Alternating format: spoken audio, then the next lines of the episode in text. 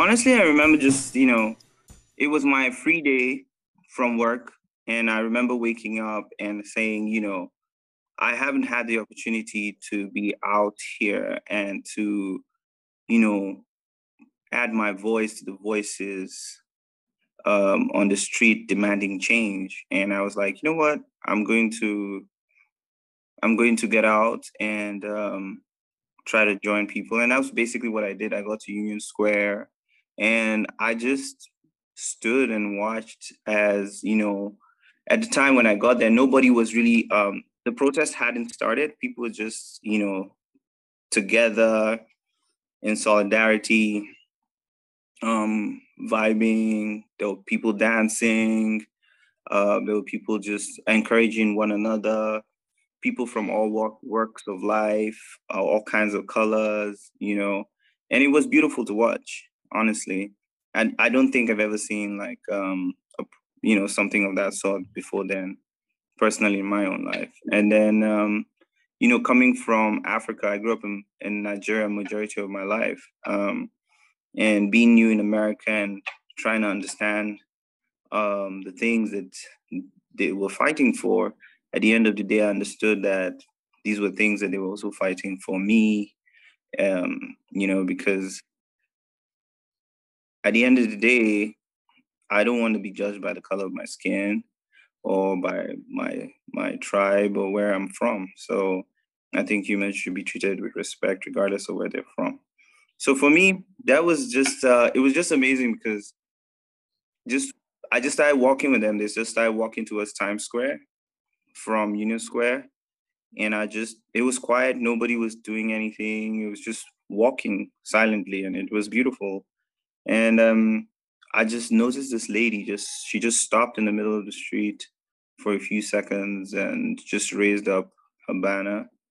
And i to me it was a moment of solidarity to see somebody who is not black but there supporting making it clear you know trying to be trying to get us to be heard.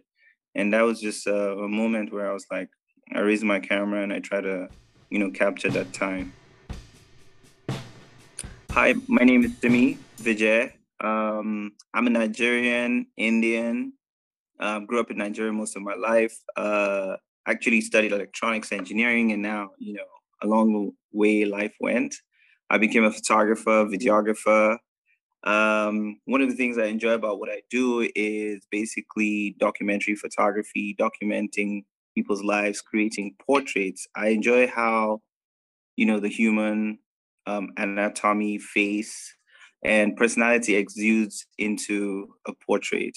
And um, I am somebody who loves to explore, travel. I think the areas of like my photography that capture my mind the most and bring up a lot of curiosity is around the intersections of culture, you know, identity, immigration, and uh, just who are we as human beings, how we exist in today's time, and how the effects of the past that have to to do with like you know um, the way history has shaped us for today.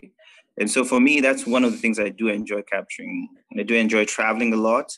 Um, i love food um, i love meeting new people people from different works walks of life uh, with different ways of looking at the world but at the end of the day i hope my work um, brings insight into the people that I photograph, um, brings insight into their lives, and maybe one day help somebody that doesn't know anything about uh, someone from a different country, from a different culture, and different walk of life. Give them some insight that they they take away and and um, learn how to interact and be better humans. If you could give one piece of advice for an artist that's trying to do the same thing, of connecting cultures and ideas so that people understand more about a topic or a place they feel like nobody knows about what advice mm. do you have for them um, if i was to give one piece of advice for somebody else young artists that want to explore identity and culture and these intersections that exist within all these spaces I definitely would say be curious. Be curious. Um, I would definitely say take your time to really, um, before you click the camera, take your time to understand the person you're photographing. Take your time to interact with them. Take your time to know what is it that they want from life. It, it would surprise you that what we all want as human beings is not so far apart. I would definitely say just have a genuine um, curiosity to want to let somebody know about the person that's in front of you.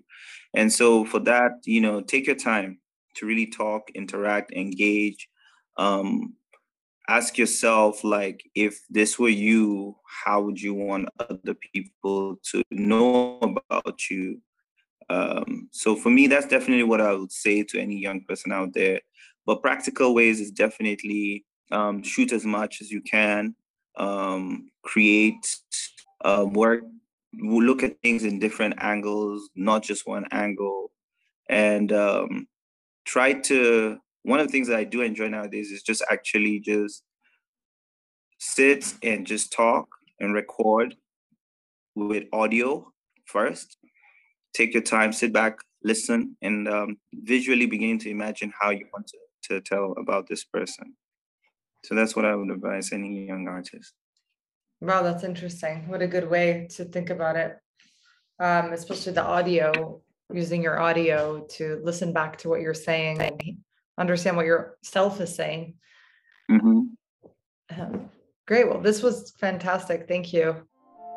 Hey folks, I hope you enjoyed the episode. If you're interested in learning more about the photographer, you can check out more of their images and stories on our website, scop.io, and buy our book on any major online retailer or your local bookstore. Tune in to our next episode. And don't forget to subscribe. See ya!